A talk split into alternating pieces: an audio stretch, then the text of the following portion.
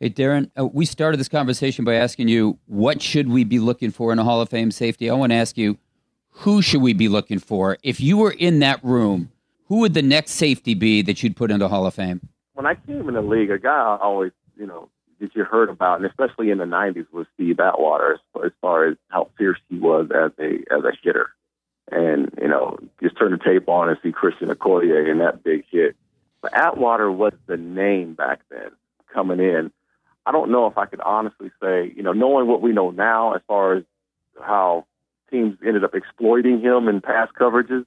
Uh, but but going, you know, going into it, I thought Atwater was a guy because of the name, because of because of the fear that he brought to the table, um, would change the game because guys didn't want to go across the middle.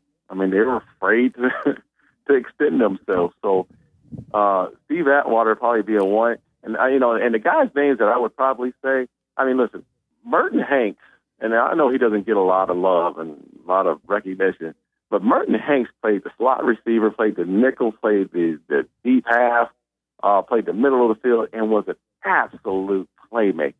I mean, as much as I hated Merton playing when we played against each other, I mean, he didn't get any better than turning on the film and watching him him play. I mean, line up. I just it just didn't get any better than that. I know he didn't get a lot of recognition uh, back then, but he made tremendous amount of plays for the San Francisco 49ers.